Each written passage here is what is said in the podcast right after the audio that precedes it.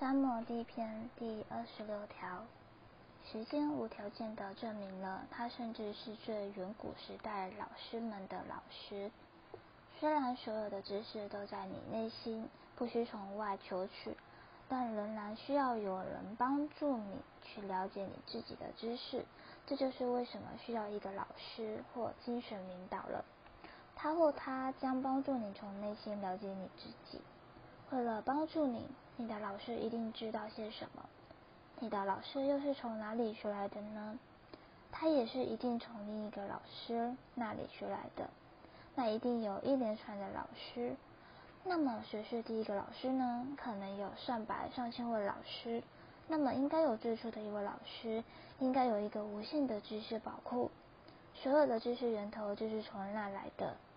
这是为什么巴坦加利说至高无上的真实自我，普鲁莎，或是至高无上的意思是瓦瓦，神也是老师们的老师，所以献身给全知的神是另一种进入三摩地境界的方法，它是感情的通道，比起前面所提的方法要简单许多，仅仅是向神顺服说，我是你的，全部都是你的。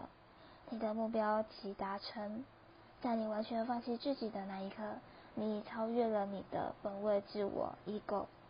我们都是以本位的自我来练习瑜伽啊！我能够专心了，我可以看穿这个东西了，我可以净空我的心灵了。所有这些我可以的信念，应该是我不能。我们应该变得完全顺服。当我们说我可以。好像在说本性的一部分，也让我们能说，我们什么都不会做，是您神啊！我们即超越了本性。如果能这么做，这是一个简单又安全的捷径。最后，如果以本性的一部分心灵来做事，是没有人能够得到永远和平的。想要得到最大的喜悦，只有超越本性，并且认识在超越转化境界中的神。一旦超越了，你知道你永远不会卷入本性，使本性复杂。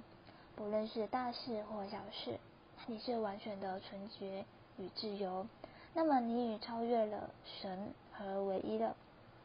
在那个境界里，你可以说我和神合而为一了。你绝对不会说某某先生体重七十公斤，高一点八米，卷发。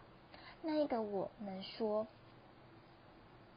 我和神合而为一了，那是一个纯洁、没有卷入本性、远离本性的我。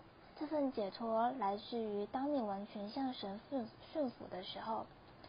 在日常生活里，我们有本性的瑜伽结合，但现在我们要神的瑜伽。我们一直都有结合，但是我们与本性的结合应该改为与神的结合。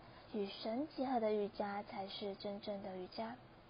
所以现在你可以看出宗教教导和瑜伽的前层面的关系了。